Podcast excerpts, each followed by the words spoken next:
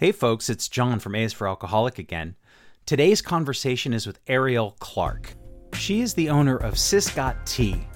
It's Louisville's black owned, woman owned, LGBTQ owned tea cafe and sober space in the middle of bourbon country in Kentucky. And so it was just really great to talk with her about how she came to, to get sober and be sober and to deal with all of the things that we all struggle with, you know, and the specific struggles of being black, of being a woman, of being part of the LGBTQ uh, community. All of these things that contribute to what is often seen as the only solution, but to drink and the need for places for people to go and just be without having the pressures of alcohol around them all the time. It was really great to talk with her, and we had a really amazing conversation. So I hope you enjoy this conversation with Arielle Clark. So I actually did not grow up with alcohol in my home. It just wasn't a thing growing up, which mm-hmm. um, apparently is a little bit rarer these days. Um, I don't ever remember seeing alcohol in the home. I don't ever remember a mention of alcohol in the home. Like even to this day, when I'm around family, we we don't drink. It just it's just not a thing. Mm-hmm. My first experience with alcohol was in high school, and in high school, it was the big thing to have the hookup to get alcohol and um, be able to go to house parties and different things like that. But because I didn't have a background in it, it wasn't as exciting for me. And so um, I saw how excited my friends got when they got access to alcohol, and I felt um, peer pressure to drink as well. And so that's when I started drinking. I stopped in college because I really, well, actually, I take that back. Um, I did drink pretty heavily my freshman and sophomore year of college because I was going through a lot of mm-hmm. transition. Um, I was having some conflicts at home. I was going through a breakup, and the transition from high school to college is never easy. And for me personally, I was one of very few black people at the institution I went I went to, and I was one of the very few LGBTQ people as well. And so I found a lot of comfort in alcohol and I actually started gaining LGBTQ friends outside of college, and they drank very heavily. Um, there was a lot of drinking. There was a lot. There were also drugs as well. Um, mm-hmm. I didn't mm-hmm. really dabble in the drugs. I smoked a lot of weed, but um, drinking heavily kind of became the norm for me. Um, I. I could function without it, but it was very like I can't wait for this day to come so I can get drunk and forget all my problems. And drinking also gave me confidence because um, I grew up around a lot of racist rhetoric of like black people aren't beautiful and people constantly critiquing my appearance and things like that. And when I was around the folks who drank, all of them found me attractive. And so I loved being around alcohol because people desired me, people wanted me. And for one of the first times in my life, I felt desired and I felt loved. And so um, my drinking slowed down a little bit until the age of 21. Um, I did go overseas a little bit. I studied abroad. Um, I had an amazing opportunity to do that when I was 19, going on 20, something like that. Mm-hmm. Um, and I did drinking there. And I turned 21, and every Friday and Saturday night for the longest time, I was out at the bars drinking. And um, for folks in the LGBTQ community here, drinking is very normal. Um, it's also it's almost a little bit abnormal when you tell people you don't drink. Um, I tell people I'm sober now, and they go, "Oh, are you are you in recovery?" And I'm like, "No, I just I just choose not to. I yeah, I don't want to. It doesn't make me feel good. It doesn't do anything for me. It's expensive, you know. Um, but the big kind of like one of the huge stepping stones of the LGBTQ community here in Louisville, Kentucky is you know when you turn 21 you're old enough to drink and get into the bars and you can meet other lgbtq people and again, that lack of self confidence, I felt better when I drank. And everyone else around me was drinking and drunk, and I couldn't enjoy myself unless I was drinking too, because it like and it like lowers your inhibitions and things like that. Mm-hmm. And so I remember drinking a lot and making a lot of really risky decisions, like going home with people I didn't know, um, letting people I didn't know give me drinks. Like there were a lot of really risky things that I did. And um, I'm not really sure when it happened. It wasn't like a, a light bulb moment or a snap your fingers moment, but I was just like, you know, drinking doesn't feel good. Um, I'm technically not supposed to because I've been on antidepressants since I was about 12, 13 years old. So I'm actually not supposed to drink on them. Um, I I think it's expensive, and I never feel great the next day. And I don't enjoy drinking. I enjoy what happens when I'm drinking with other people. And so, and as I got older, just the club scene really isn't for me anymore. I'll go every once in a while, maybe like once every six months, but it's just loud. it's loud. It's late. Yes. My bedtime. yes. 8 p.m. I understand. So, um, I've also kind of looked around the city of Louisville, and we're in the middle of like bourbon country, So bourbon is everywhere. And Louisville has a lot of bars, and more bars are opening, especially with them trying to really push tourism with COVID 19. And, you know, mm-hmm. so um, eventually I was just like, alcohol is so prevalent here in the city. And now that I'm an entrepreneur, I go to networking events and things like that, and there's always alcohol at the networking events. I would go to LGBTQ events like Pride festivals and things. There was always alcohol at Pride. And it's so normalized. And as a person who has mm-hmm. mental illnesses, like I have depression, anxiety, and PTSD, I really have to be careful with my alcohol consumption because for a while I used it as a means to cope with my PTSD.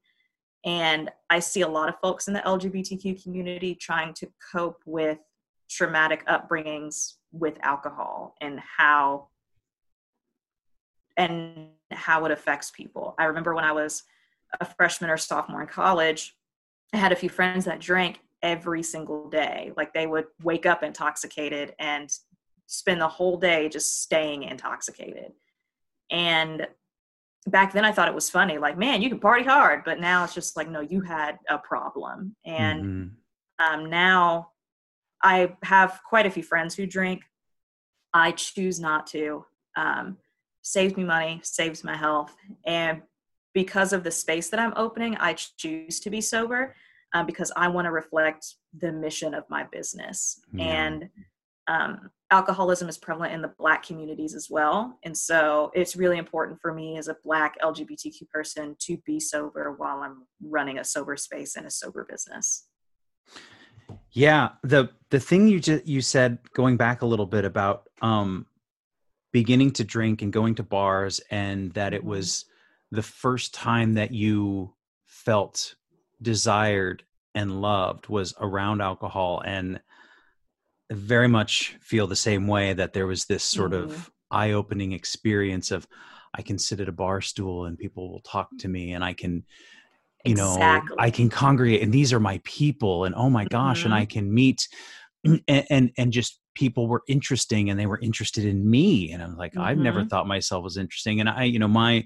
my experience is much different because I grew up with lots of alcohol and abuse in my family and my father mm-hmm. and stuff like that and I I I had to go through a program of recovery to to make my way to where I am at now. So it's always mm-hmm. fascinating to me when people say, "Well, I just stopped," um, because it's such a varied experience. Mm-hmm. Alcoholism um, and and addiction and and and finding a way to break those things. I mean, some people I have a friend who's quit for health reasons and mm-hmm. he didn't require anything else and he was he drank just as long as I did maybe longer and so mm-hmm. but just that idea of it being this thing where you're like wow I can be loved because of alcohol and how that the mm-hmm. emotional hook gets in right, you. Right, You it really it definitely started as emotional for me and mm-hmm. um oh that lighting is much better.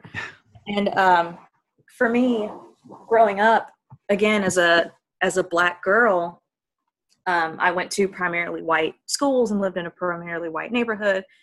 And um, you know growing up i had crushes on people and they would you know tell me no or decline me because i wasn't pretty to them because i wasn't white. And so i had a lot of self-hate growing up as well.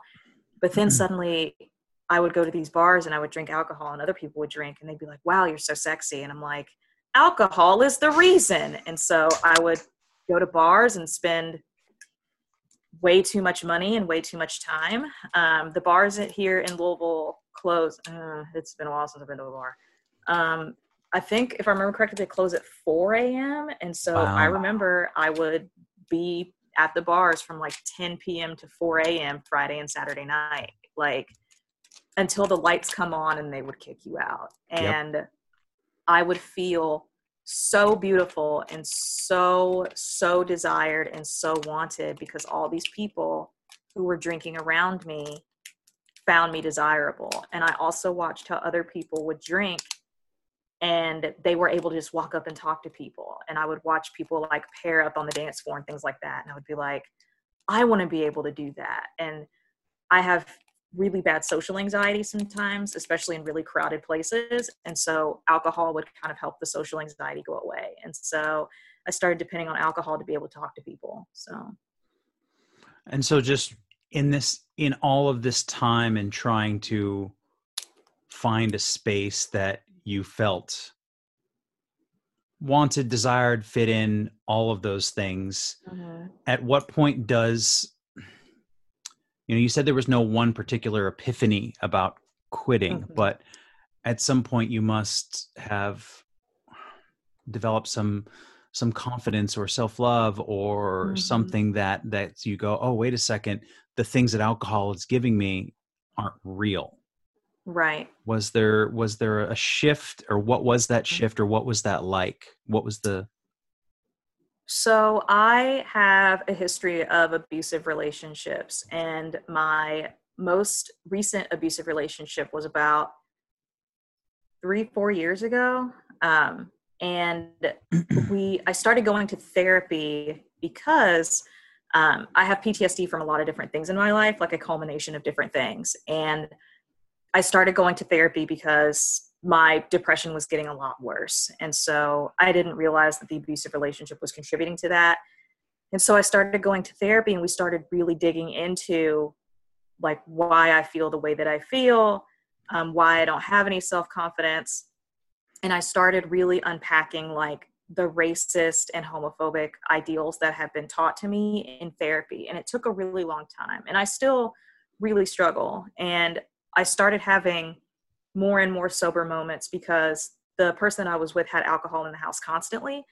And I saw that they drank alcohol to feel better. They drank to calm down. And um, I did not like being around this individual when they had been drinking because they would be somewhat volatile with me and I couldn't determine what their emotions were going to be. And I'm super sensitive to conflict because of like trauma and stuff in my life.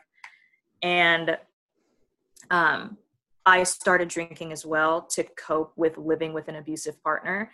And this partner in particular was a controlling partner. So, wanted to look at my phone, would journal where I was every single moment of every single day, would not let me go anywhere without them. And um, I started drinking whenever I went out because I just didn't I didn't want to think about it anymore. I didn't want to think about the trauma that they had given me or that other folks had given me because um, I'm also a victim of sexual violence as well. And so I started drinking to cope with that. And um, I started relating drinking to, you know, it's, you know, drinking just helps me loosen up. I'm just being a prude, you know, that kind of thing. And it really took a lot of really intense therapy to unpack that I don't need alcohol to be beautiful. I can say no at any time, sober or not. Um, I am more than happy i'm more than willing and able to walk away from abusive relationships and get out of those. And so i guess my epiphany began when i started therapy about three or four years ago. And um, i started getting more black friends uh, because the majority like 99% of my friends were white because there weren't a lot of black people. And being around all those white people they teach you innately these things about black people and you start absorbing those even if you're black yourself. And so you know, I would be like, mm, you know, black women aren't that attractive to me, or, you know, what it turns out it was like internalized racism and things that I had been taught that were wrong. And so as I started unpacking those, like reading Audre Lorde and, you know, talking with other black folks and kind of going and getting getting the having the ability to like go into more educated spaces educated black spaces and kind of unpack all that really helped as well and so I do still get the urge to drink. Like a lot of people assume that because I'm sober, I don't get the urge to. Um, when I have like super stressful days or when I'm really depressed, I have the urge to drink. When I have a really great accomplishment, I'm like, I should get a bottle of wine. And then I sit back and I'm like, wait, why? I don't even like wine. Like, no, it's just what's been trained in me forever. Like, you know, and mm-hmm. uh, the I guess the epiphany I would say was starting therapy and yeah. and unpacking all of the negative things that have been taught to me, not just about my race and about my sexuality, but also how I should act in relationships. Um, because I have two significant relationships that were very abusive, and um, I those relationships taught me to be passive, to do whatever that person wanted to, that I would always be flawed, I was never going to make them happy, and I honestly used drinking to get away from it. So yeah, um, I always when my my when I'm having a bad day or I'm having trouble or something like that, and mm-hmm. sometimes my girlfriend will say to me, "John, what do you need?" And mm-hmm. the first mm-hmm. thing that pops into my head is, and I have I haven't I haven't I've been sober for five years, and I say I need a drink. Mm-hmm. And so I know that that's not really what I want, and that mm-hmm, becomes more of the red flag of like oh okay so what's really wrong what's really going right. on or exactly. even those moments of celebration uh-huh. um, and i've heard lots and lots of relapse stories where people just say oh, it was such a beautiful sunny day and i was so happy and i just uh-huh. felt like mm-hmm. it would be perfect day for a beer and then they're off uh-huh. um, so and then something else that you said um, previously having more and more sober moments Mm-hmm. Uh, I know in in AA and recovery, you know, we we say a lot of one day at a time, and if we can just stack enough days together, then we can you know create the sober life. And and sometimes it's you know it seems insurmountable or impossible to do it all at once. But I love this idea right. of of recognizing the sober moments, even if you mm-hmm. are still drinking here and there and trying to navigate this world where it's just in your face all the mm-hmm. time. I mean, certainly, yeah, you live right in bourbon country. I was a bartender for years, and so yeah. I mean, that's where that's where the stuff is made. Mm-hmm. So I, so I, I, um, I can't imagine being inundated at i mean every single major city in the country mm-hmm. in in this country is like that but um so you you see this all around you and mm-hmm. you want to imagine a space where you don't have to see it. Right. And so, can you explain a little bit about Sis Got Tea and what this, where this all kind of came from? This is the thing that I, sure. I, I was really excited to, uh, to yeah, sure. About. So, um, LGBTQ life here is really inundated with alcohol, and I think that's kind of a national trend. So there are quite a few LGBTQ bars in this city. Um, the majority of them cater to white gay men, but there's a couple that you know are just they're open to everybody. Like all bars are open to everybody, but like the crowd is white gay men. Mm-hmm. Um, so the biggest one that we have here is called Play Louisville, and it's a drag bar slash dance bar, and it's like the most popular the most successful bar in this in the city lgbtq wise and it's it's honestly a ton of fun. Like the drag shows are absolutely amazing. I've performed at the drag shows. It is absolutely fun to be on either side whether watching or performing. Um, the crowd is absolutely dynamic but it's it's a bar. You you drink. It is very rare to see someone at play louisville without a drink in their hand or they're already drunk when they get there. Um, and so a lot of LGBTQ entertainment is very exclusive in that it's bars. And the way Play Louisville works is um, you, if you're between the ages of 18 and 20, you can get in, but you have to have an adult sponsor who like won't drink that night or make sure that you don't drink. Hmm. I don't know the policy. Okay. Um, and before Play opened, we had another bar that was called Connections, which did the exact same thing. And so we considered Connections kind of like the the breakthrough of like now you're a real lgbtq you know and i feel like you have to either drink or be really really patient if you want to go to those spaces because it's loud there's it's it's just a lot it's mm-hmm. crowded mm-hmm. people are in your face i just i get overwhelmed so um growing up when i was a young LGBTQ kid, like I had my first crush on someone of the same gender as me in kindergarten, and like kindergarten can't drink. So um, growing up, I had all these crushes on people who weren't cis cis boys mm-hmm. and cis men, and I didn't really have anywhere to go. Um, I didn't have a place to just hang out with other LGBTQ people, to ask questions, to be social, to have entertainment. Um, we have some places that aren't like outwardly LGBTQ. It's just like LGBTQ people happen to congregate there, like local coffee shops and things like that. But I really wish that there had been a space that was like, we are LGBTQ owned and LGBTQ friendly, and we host LGBTQ events that are accessible to all ages and races and things like that. We do have a group here in Louisville called Louisville Youth Group. I don't remember what their schedule is for meeting, but they are a basically a youth group for LGBTQ youth um, between a certain age range. I cannot remember the age range for the life of me, but I didn't discover that until junior year of high school. And mm-hmm. I had been LGBTQ since I was in kindergarten. And so I remember growing up very alone. And I came out, I didn't understand the concept of sexuality until the age of like 12, somewhere in there. And I had these friends when I was in grade school that I really trusted, and I was like, I'm bisexual. And they flipped out and told everybody, and it was awful. It was absolutely horrible. Um, so I kind of sat back and I was like, well, I don't really drink. Bars aren't really that fun for me anymore. Like I'll go out for somebody's birthday, but it's like we get there at 10, I'm leaving at 10:30. Happy birthday, I'll wait from the car. Mm-hmm. And I wanted a space where I could just sit down and be kind of low key and be casual and you can come up and similar to a bar almost where you can come up to the counter and just like talk to the person brewing tea or you know you can just sit relax have an lgbtq event that kind of thing.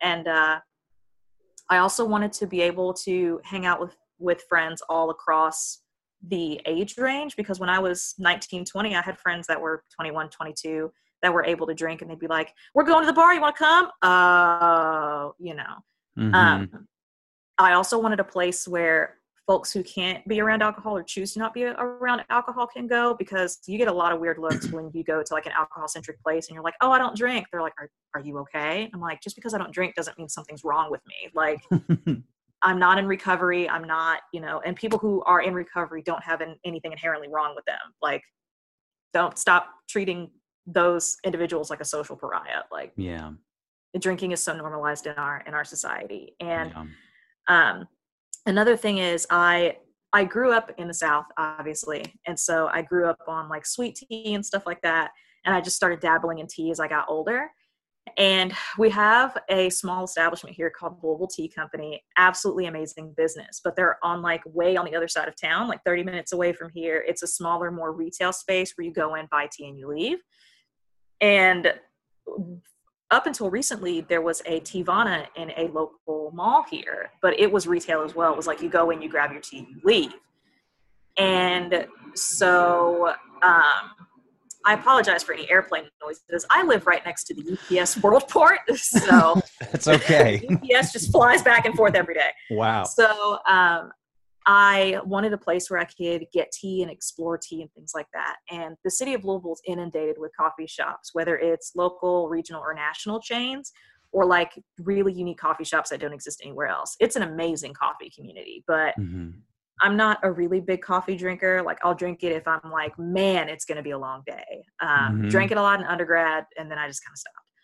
But there wasn't really a good place to sit down and have tea. And so that's where the tea part came in. Like, I want to bring a really wide selection of teas to the city of Louisville because we are kind of a tea desert almost. And Sis Tea came to be, it was a decade in the making, actually. So when I was in undergrad and still now, I'm really into jokes with puns in them because they're just hilarious. Yes. And so I was sitting with a bunch of my friends and I had finally like found like a group of LGBTQ folks and allies that I could really be myself around. And so we were sitting in the lounge of my undergrad one day and I said, Hey, I have an idea. And they're like, Oh God, what? Because I always had ideas in undergrad. Because I was like, I want to be this, I want to be this, I want to be this, you know. I was like, what if we opened a bakery? Level with me, guys. What if we opened a bakery and we called it Pie Curious and named each pie after like a famous bisexual person? And they were like, That's cute, but I don't think that's to work. And I was like, You're right. I don't know how to bake. Bad idea. We'll move on to the next one. And so, like, the next day, we're sitting in the lounge again, and I'm like, Wait, I have an idea. And they're like, Is this like the pie thing again? I was like, No, no, no, no, no. I got a better idea. I got a better idea. What if we had like a tea cafe or coffee shop called LGBT. And they were like, actually, that's really cool. And I'm like, right? And back then I was like, and I would name like each drink after a famous queer person. So like you'd have to walk up to the counter and be like, I'd like a tall Ellen DeGeneres. Mm. like that was the plan. And so I, I, could get a splash of Harvey milk in my in my tea. Exactly. Exactly. And so like Harvey milk would be like an Earl Grey tea with milk. I had like a running menu of stuff like in my head when I was uh-huh. And usually with those ideas, I kind of forget about them because I'm like, haha, I'm never going to start a business. That's a lot of work. But that idea never really left my brain. And so, you know, that was like 2009, 2010. Fast forward to 2016, um, I'm working at uh, the major university here at the University of Louisville, and I'm working in student affairs. And the majority of student affairs has their master's degree, and I did not. I had chosen not to pursue that. I was like, I don't want to go to school anymore. And I was determined at that time to stay in student affairs for the rest of my life because I thought that was my calling. And i was receiving like mumbles of like you know you'll move up if you get a master's degree. And most people in student affairs get a master's degree in college student personnel. It's like a student affairs master's degree. Mm-hmm. i was like well actually i don't know if i'm going to be in student affairs for the rest of my life so let me get my mba and um, i did the master's program at u of l. Um, it was it was very enlightening and we had an entrepreneurship course that was a really intense one week entrepreneurship course and I had kind of forgotten about the tea idea until the entrepreneurship course. And they were like, think of a business idea. And I was, and I blurted it out.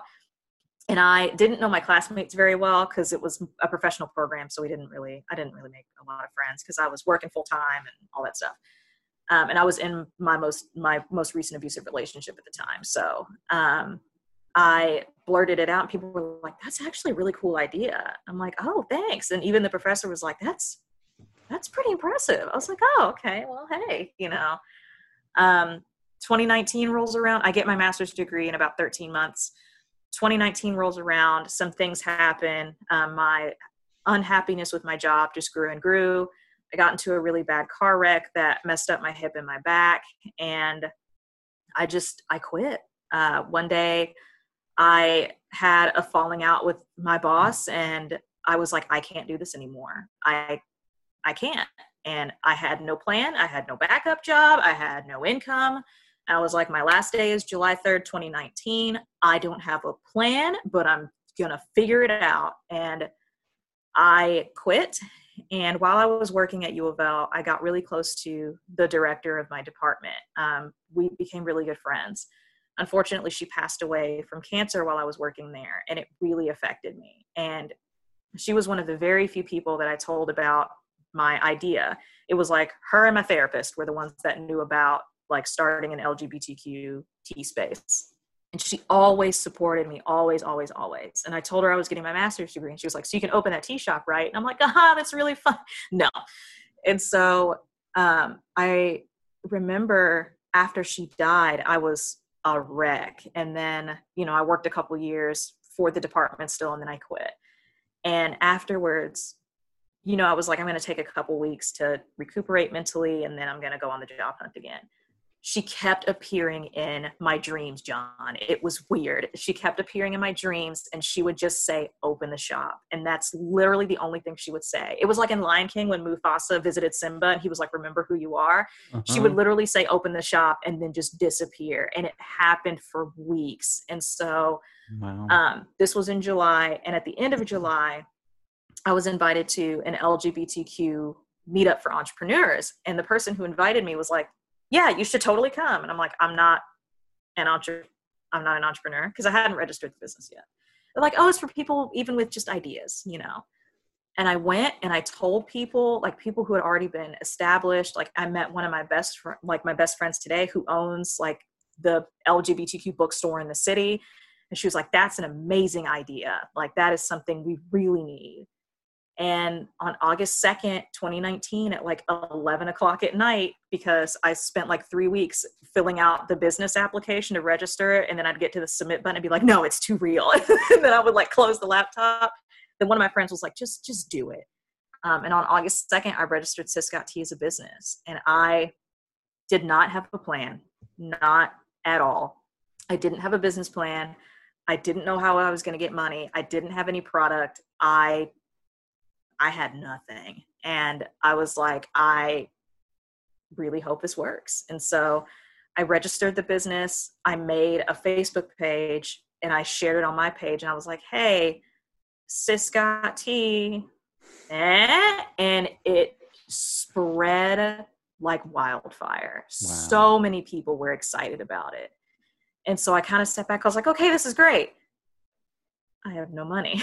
and so I started the Kickstarter and I did $10,000 $10, in 60 days um, because if you don't meet your goal with Kickstarter, you don't get any of the money. And so I was like, this is really high risk. And I was like, I'm probably not going to make it. You know, this is a really cute idea. I'll probably shut down the Facebook page in a month. I, I don't know what happened. um, the local newspaper here, the Courier Journal, reached out to me and they were like, "We would love to do a story. We ran across your Kickstarter, and it was already gaining a lot of traction."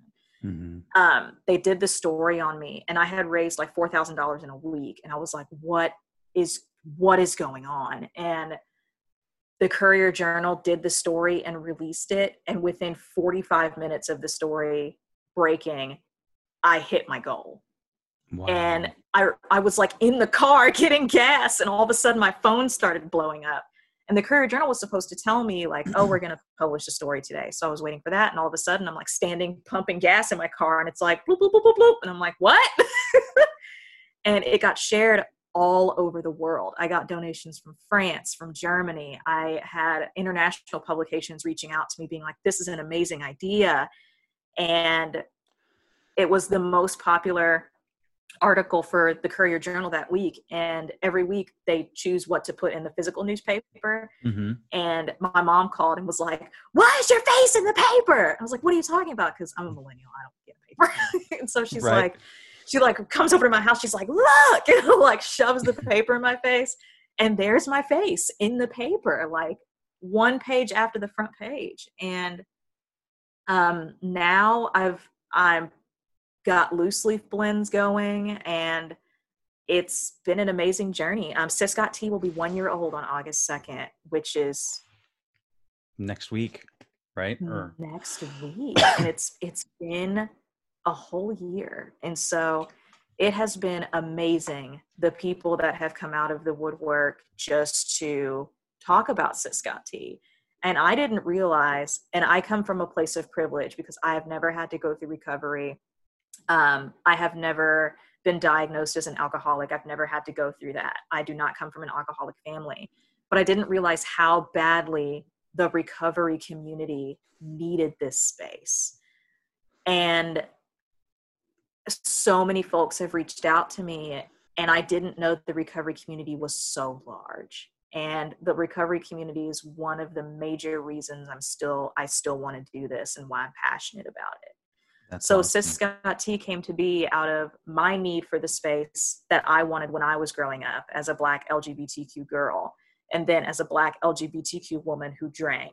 And um, I eventually went from, and a lot of people don't know this, this is the first time being public about it eventually I went from drinking to have fun to like, oh, drinking makes me sleepy and I can't sleep. And then I was like, oh, alcohol makes me feel bad. So I'm going to switch to sleeping medication and like mm. Benadryl and things like that. And mm. so I had a really bad problem with that, like taking it every single night. And of course, as you take it every night, you get more tolerant to it. So I was drinking more and more of it.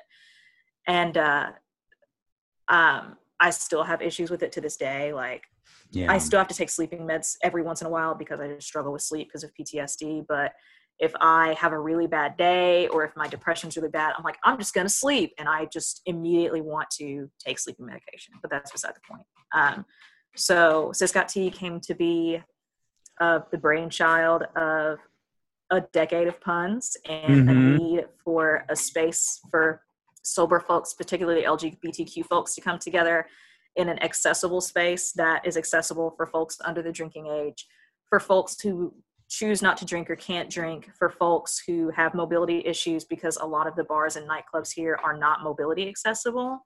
Um, and they're not friendly for neurodivergent people or people on the autism spectrum because of flashing lights and things like that. Sure. So um, Sis Got came to be because there's a really big need for more sober space, especially as there's more focus on mental health and substance abuse in America with everything going on, um, mm-hmm. especially with quarantine. So yeah, sure. that's, that's, the really long version of it. That's great. No, I, it's great. And you, you talk about recovery people and, and I, I, I know, I know uh, being in recovery all this the last five years or whatever, I've met a lot of people mm-hmm. and, as a recovering alcoholic we have lots of time in our day and you know nowhere to go mm-hmm. and so it's constant especially in early recovery this you it's just trying to fight back the urge to go to the bar right. a lot of times or to go buy a bottle of something and so mm-hmm. um and I don't I live in a very small town in California and there's there's some places but um it there's not anywhere like that like you're describing you know that mm-hmm. is dedicated to this that is here to foster this that's interested in you know right. supporting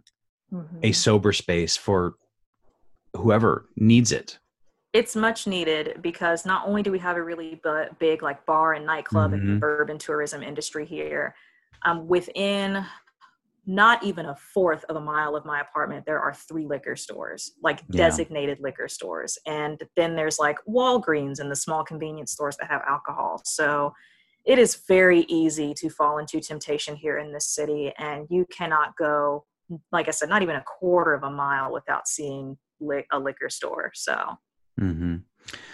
That's great. I'm uh, I'm glad that I I found you, and um, it's great to talk to you. I yeah. I um, is there? I guess a couple of questions. Is there mm-hmm. is there is there anything? What do you struggle with right now as a sober person? Um, or is I want to say I want to say everything. Um, let me preface this by saying that I will never understand the struggle of being in recovery. I have a lot of privilege in that. Um, I struggle because a lot of folks are like, "You made this milestone with Sis Got Tea. Let's go drink to celebrate." And I'm like, mm. Mm, "You don't. I don't know how many times I have to tell you that I don't do this." You know? Yeah. Or it's like, "Wow, you had a really stressful day fulfilling all those orders. You want me to get you a drink?" I'm like, "No." and a lot of people bond over drinks here in the city. It's like, oh, I'm in town, let's go get drinks, or let's go to brunch and have mimosas and things like that. And um, fun fact, today's my birthday. Happy birthday. So, thank you. And so a lot of folks have reached out and been like, when are we going to go drinking? And I'm like, for the 57th time, like I'm, I'm sober. And they're like, well, you can have a water while I drink. And I'm like, that, okay we can we can compromise I, I guess. And then it's like wait why are you doing this? It's coronavirus. Why do you want to go to a bar yeah, so no. yeah so um it's it's been a struggle because a lot of my friends do still drink and a lot of places around here are very alcohol centric. I do have an amazing support system that just either doesn't drink or drinks very rarely or they mm-hmm. understand that i'm sober and know not to drink around me um, out of respect. And then I do I do get the urge when I see somebody drinking or people are like, I had a really great glass of wine today. I'm like, man, I could go for that. And then I'm like, could I really go for that, or do I just want to be able to relate to you? Mm-hmm. Um, and 99.9% of the time, it's I just want to relate to you and feel like I'm popular. Um, so that's been a struggle. It's also been a struggle to explain why the space is needed because a lot of people aren't out about recovery, not out of shame, but it's just not something that's talked about. Mm-hmm. And alcohol is so normalized here in the city that when I say, "Oh, I'm creating a sober space," they're like, "Well, why do we need one of those?" And I'm like, "Because."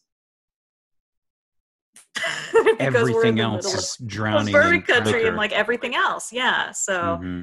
um, you know i have to pitch to investors i have to pitch to banks and i have to talk to entrepreneurship groups and things like that and i emphasize the sober part and they're always like well why is it important that it's sober like i did a um hmm. like an hmm. entrepreneurship like accelerator program where we like worked on our elevator pitches and things like that. And basically, like it's like a course for entrepreneurs. And I added in my elevator pitch that it's a sober space and it'll be alcohol free. And the coaches were like, why are you emphasizing sober in your elevator speech? I'm like, because it's really important that the space is sober. And they're like, well, are you not going to allow alcohol at all? I'm like, no, absolutely not. And they're like, well, what if you get a liquor license and you give people the option to drink? And I'm like, bars and nightclubs have the option to drink, but I don't want that temptation there at all. And so it's really difficult to explain to people and kind of get through to them that sober spaces are desperately needed um, mm-hmm. because alcohol is so normalized. And it's similar to how when I pitch to people, when I talk to people, I always emphasize that it's black owned, LGBTQ owned, and woman owned. And people are always like, well, do you have to include that? And I'm like, well, yeah, because there That's... are very few like LGBTQ owned businesses. There are very few black LGBTQ owned businesses, like all of those, especially in today's political climate with I live in Louisville, Kentucky, the epicenter of Breonna Taylor. And mm-hmm. so knowing that there's a black owned business out there brings people a lot of comfort. And you know, we're going to have black centric events. We're going to have LGBTQ centric events. All of our events are going to be sober. I have vowed to I won't say all of them because I have had some interaction with bars. Like there's a bar here in Louisville that uses my tea blends in their cocktail and mocktail mixes, which, you know, I think that's, that's totally that's fine. Yeah. But that's not my norm. Like I'm not right. like, oh, if you want tea, you got to go put it in a cup, you know. And it's only one bar, and right. They're super supportive. They have sober events all the time. Like they're absolutely amazing people. Um, but 98% of my events will be sober events and yeah. accessible for people of all ages and um, i also i also struggle with folks not understanding the intersectionality of everything so a lot of folks are like yeah you can have hair braiding workshops and things like that because black hair is really unique and special and takes a lot of care but then i'm like yeah we can also have like black parenting workshops and they're like wait why i'm like because black people can have kids too and so um, it's just been a very unique struggle in a lot of different areas. Um, but by yeah. far, having all those emphasis, emphases, emphasis, all the emphasis on Black owned, LGBTQ owned, woman owned, and sober have been the most difficult for people to come across, especially when you're pitching to like old white dudes who really love bourbon that have millions of dollars. Like, well, why does it have to be sober? And, you know, does it matter if it's Black owned? And I'm like, it does. Just kidding. I don't want your money. Oh, Goodbye. Right, exactly. I, I'm just, I'm always, I'm always surprised at that. Is that is those those seem like big selling points to me. Those are mm-hmm. things that are that are exciting and different and interesting and grossly under um they're, they're very very needed for people right mm-hmm. and especially sober and and I, but it also reminds me what an uphill battle it is being a sober person in a world that is filled with drinkers and that mm-hmm. that's that's that's the norm that we do after a hard day's work or a hard week's mm-hmm. work or just you know crack a beer and mm-hmm. so it's it's it's great to me to think that there is yet another place because like you said there's the Walgreens and the liquor store, and there's the numerous, innumerable amounts of bars and restaurants. Right. And you know, I was a bartender for 15 years, and um, and three of those were sober, which was very bizarre. But you know, it's it, mm-hmm. it's so important that we have spaces for people to go and feel comfortable and and you know i know that the the phrase save space has connotations for different people for different reasons but i think it's mm-hmm. so it's it's important because what I just from my own personal perspective of being somebody as an alcoholic, mm-hmm. especially in early recovery, it's like I need to have some place where I feel comfortable, where I feel safe, mm-hmm. where I don't feel mm-hmm. like because I'm more afraid of myself than anything else, right? That I'm gonna mm-hmm. I'm gonna slip off and and go for a drink. So to be able to say like yeah let's go get a cup of tea and not have it be some sort of oh right. tea we're not we're not going to go get manhattans or we're not going to go crush some beers and it's like no i don't need that in my life anymore right and the temptations are everywhere like you can't even go to the grocery store without going through the beer section you know mm-hmm. so um, we desperately need those spaces that yeah. don't have the temptation at all. So mm-hmm. um, I'm looking forward to, and we have, you know, AA Louisville and things like that, but I'm mm-hmm. really looking forward to having like resource tables and things in the space that have like alcohol recovery because I never see anything out in public, like any brochures or anything that's like recovery, you know. Um, and that's why when I started this started this business, a lot of people reached out like, "Oh, I'm in recovery, and this is really great, and here's some resources." And I'm like, "Why didn't I know about this before?" Yeah. Because it's not really talked about. And so I'm really yeah. looking forward to bringing recovery to light because some people may not think that's an option. And I've also discovered that a lot of people don't realize they have a problem because it's just so ingrained in LGBTQ life to just drink. So and I I imagine I know that a lot of my well my alcoholism come came from growing up and feeling even as a white cis male that I was um, an outsider that I didn't belong that I didn't fit in so to have additional layers of feeling that way mm-hmm. cannot be mm-hmm. easy for a person you know and so of course alcohol seems like a perfect solution to all of those problems and maybe it is mm-hmm. in a flash but the problems don't go away and so it's um i just think it's i think it's a great thing and i was very excited to read about it and hear about it and um yeah and i, I think too that uh like AA is much more because of COVID and because of Zoom meetings and because uh-huh. I went to a meeting out in the middle of the park and people are smoking weed at the bocce ball court next to us and it's like, like more and more This isn't the point. The please, can we move? it was a man. I was like, well, do we? I guess we all got to get new recovery dates because, uh, but right. It, it, was just ridiculous. Now we're high by proxy. Great. Uh-huh. so it's um, I think it's more and more. I'm glad to see it's more out in the open. Mm-hmm. and that it is an option for people and and you know um Definitely. and i i would say and then the last question i wanted to ask you was yeah. as somebody who um i guess is it i don't want to say not recovering alcohol you didn't recover mm-hmm. but you're sober um what what advice do you give to somebody who says well maybe i'm not interested in recovery or maybe i'm mm-hmm. i don't know if that's for me and you got sober because you just finally got fed up with it and realized mm-hmm. it wasn't do it was wasn't doing anything for your life mm-hmm. is there some advice for someone who may just want to get sober and doesn't feel like recovery is their way?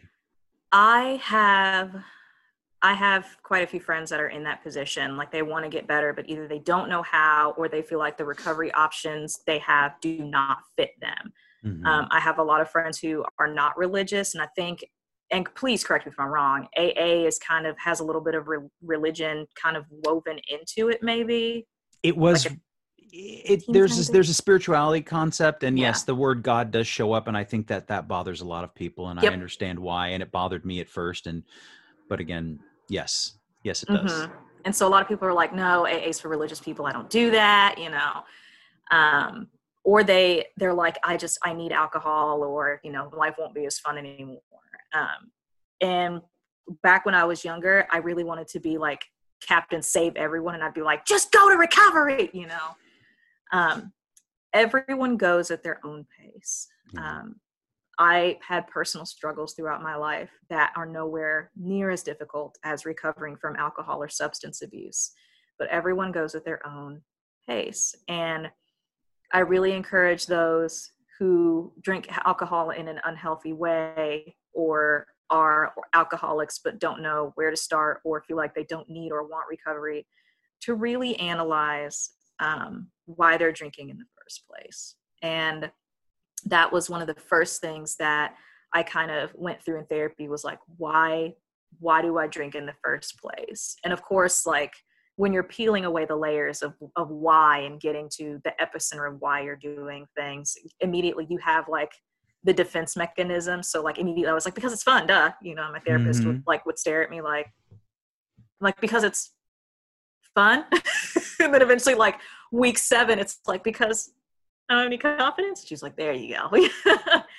so um, it's not a process that happens overnight, and I give people that advice a lot, and it helps them realize that it's not a process that happens overnight because a lot of folks that I've met who drink alcohol to where it's a problem think that you know it's going to be this really intense program and they're going to get sober in three days and it's going to be really hard and they watch television watch cable and see how bad the withdrawal can be and they don't want to do that they don't they don't want to suffer. And i'm like i and i always say i have never ever had to go through recovery and i'm very privileged and very thankful for that. But i highly doubt that it's as traumatic as it is made out to be in television or those reality shows that you see. Um, there will be there will be difficult times and a lot of folks feel like the moment they start getting sober the moment that they slip they're failures. And you're not a failure. You're literally coming off of something that either your body or your brain is addicted to or depends on.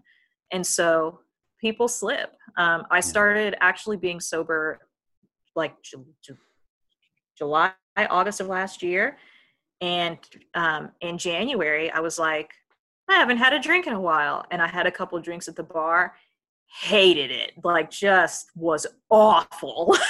like, I was like, this isn't fun. I woke up feeling awful. And I felt like a failure. I felt like I had failed my business. I felt like I had failed the community because I'm sitting here opening this sober space and I went out and had a drink at the local bar. Um, but that doesn't make me a failure. That's just a stepping stone or a learning moment along the way. And for those folks who struggle for any reason um, and don't want to go to recovery, I really want them to analyze one, why they drink, and two, why they don't want to go to recovery. Like, are they afraid of the change? Are they afraid afraid of facing trauma? Are they afraid of failure? And yes. talking through all of those of those fears and not saying things like don't be afraid or all of those things just affirm what they're feeling. Because a lot of mm-hmm. folks when they say i'm afraid of something or what if it's always like well suck it up you'll be okay.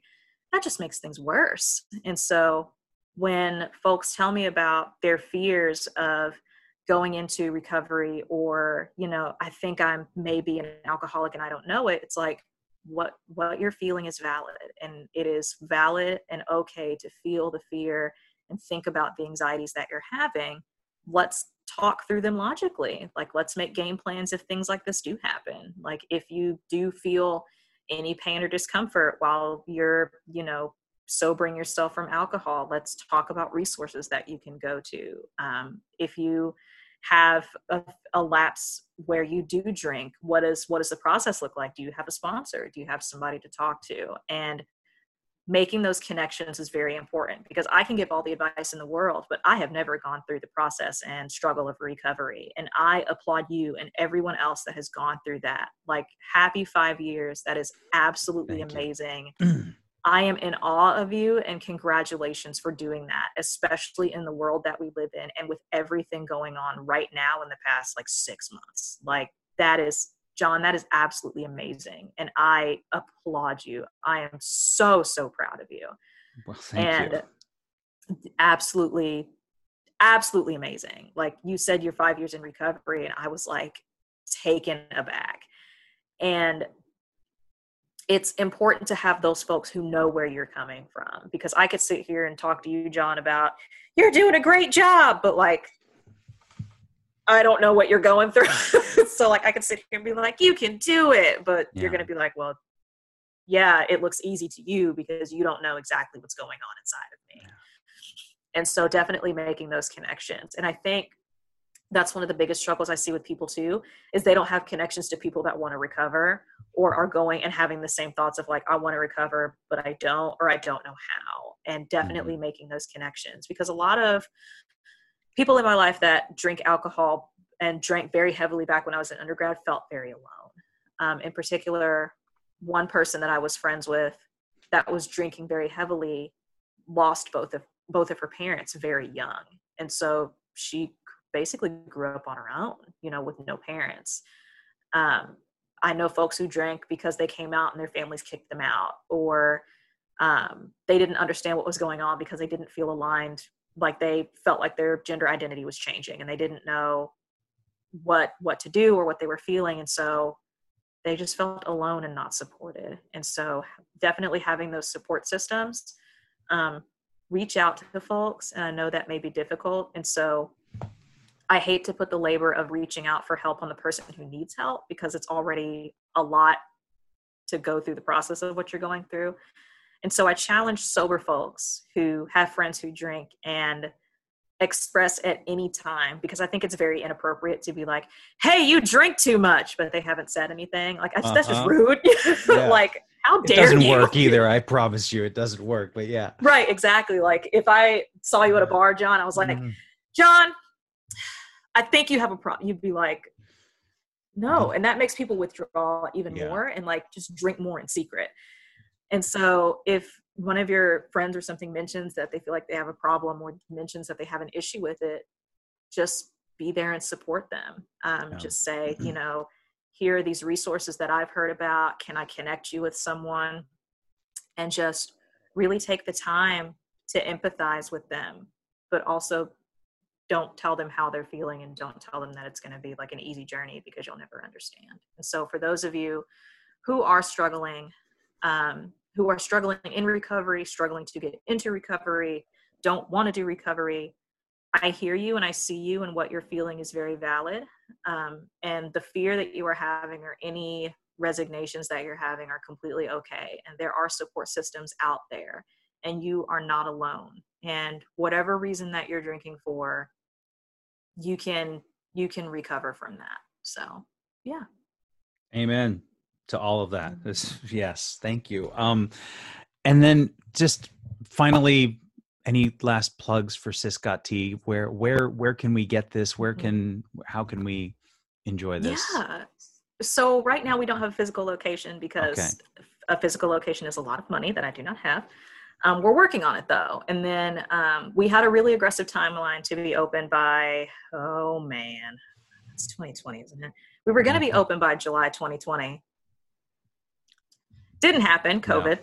No. um, covid and no money. So uh, right now we do have an online store and i just released loose leaf blends and they have been a huge hit. And so it's been absolutely amazing to build up the anticipation of having that physical space but also people enjoying the product as well because if people don't enjoy the product i can't pay for the building. So um, loose leaf blends are on sale right now. Um, our website is sisgotteaky.com, and I can send that to you. We also have social media.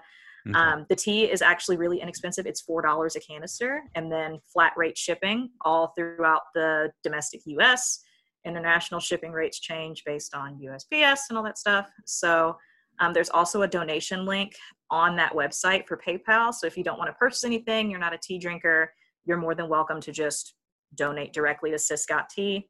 Um, all donations and sales go to maintaining the online store and working towards opening a physical space. So there's that. And if you don't have the funds, um, because you know LGBTQ people and um, Black people are socioeconomically disadvantaged, just spreading the word, honestly, and supporting us from afar works just as well, if not better. So tell your friends, Cool. Tell tell everyone. Um, I got retweeted by SZA a few weeks ago, and uh, that really helped with exposure as well, and just spreading the word. And honestly, giving feedback to Sis Got Tea is absolutely essential for me. I am building the space for the community. I am not building the space to own a business and be a millionaire. Like that's not right. that's not my mo. And so if you have feedback for me, I'm always asking on Sis Got social media, like, what can we do better?